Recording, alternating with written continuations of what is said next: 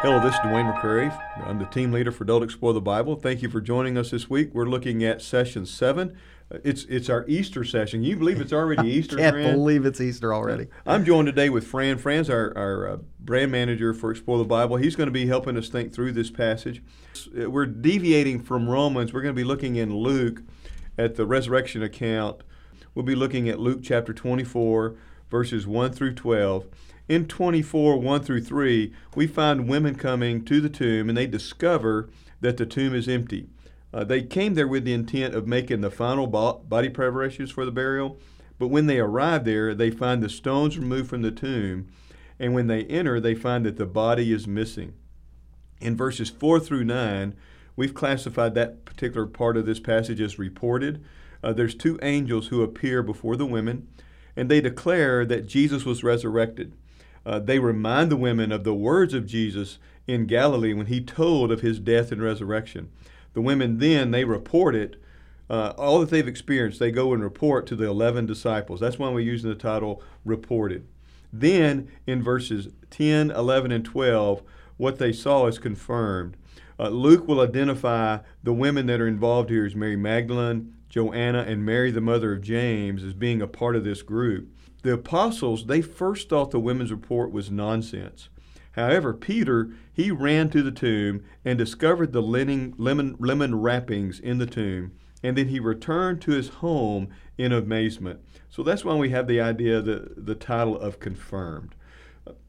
Fran, let's talk some about this, this issue that may come up. Yeah, sure. Uh, not all the gospel accounts are identical in every way Mm-hmm. when it comes to the death, burial, and resurrection of Jesus. Now, the main ideas are there, but not all of them are the same. How can we account for this with folks who may ask us that Mm-hmm. question on Easter Sunday? Well, you know, and, and, and it's true. There, the details, we think about it like a 21st century uh, uh, human being looking for exact details to match exactly the same.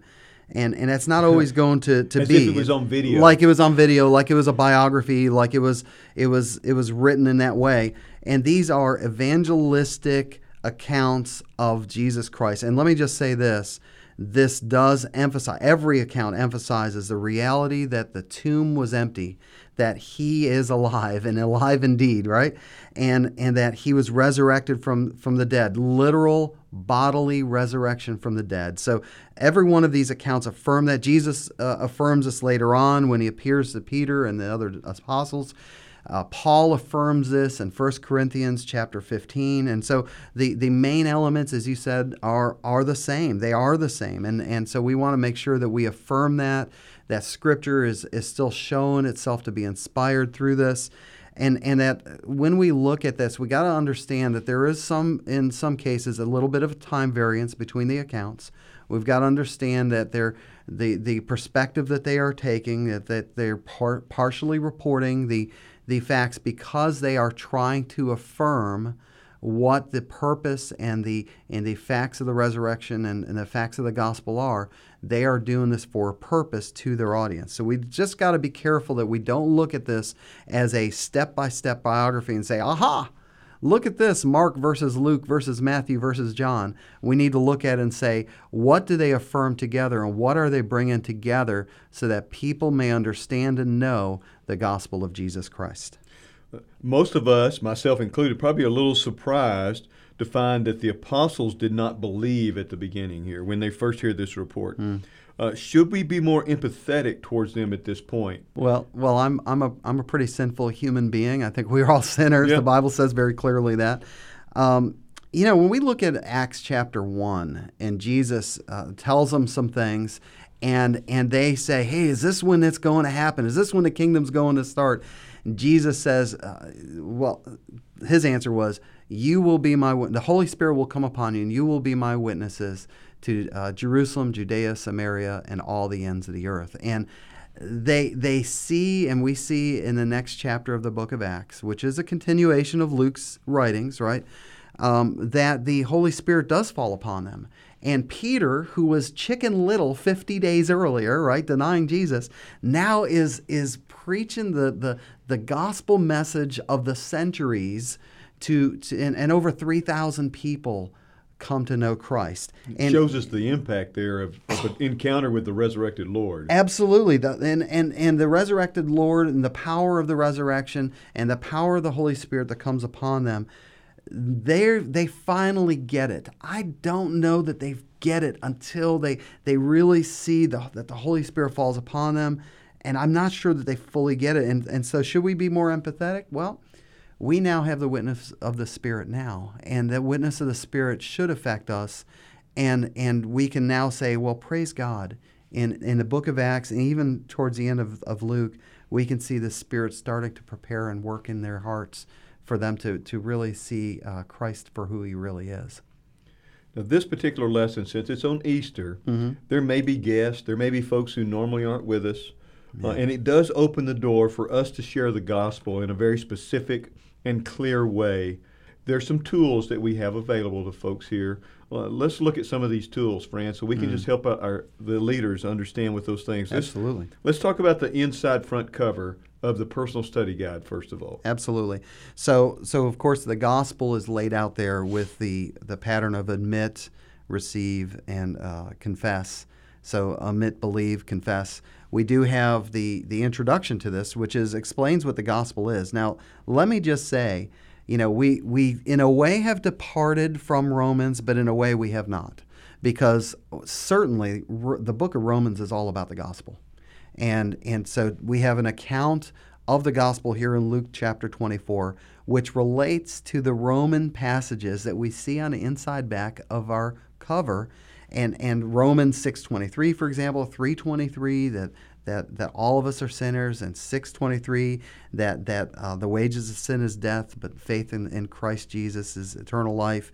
Romans 3:20 uh, you know we see this listed here finally you know when we look at it we we can realize that you know all who call upon the name of the Lord shall be saved. And that's Romans 10:13 and and and and we can see that that this is just laid out in a perfect uh, journey through the book of Romans to tell someone about Jesus Christ. And I would wholly recommend that a leader in a session take that cover and go through the gospel with them and even even to the point of having people understand this that they can maybe share this with other people so that they can not only receive Christ if they don't know Christ, but if they know Christ, to be able to share that with somebody else this time of the year, especially. Yeah, especially if a guest is there or someone oh. who rarely attends, making sure that they have a copy of the personal study guide or the daily discipleship guide for yes. that matter, because both of them have the, the plan of salvation, that presentation on the inside front cover. Yeah. Making sure they have that,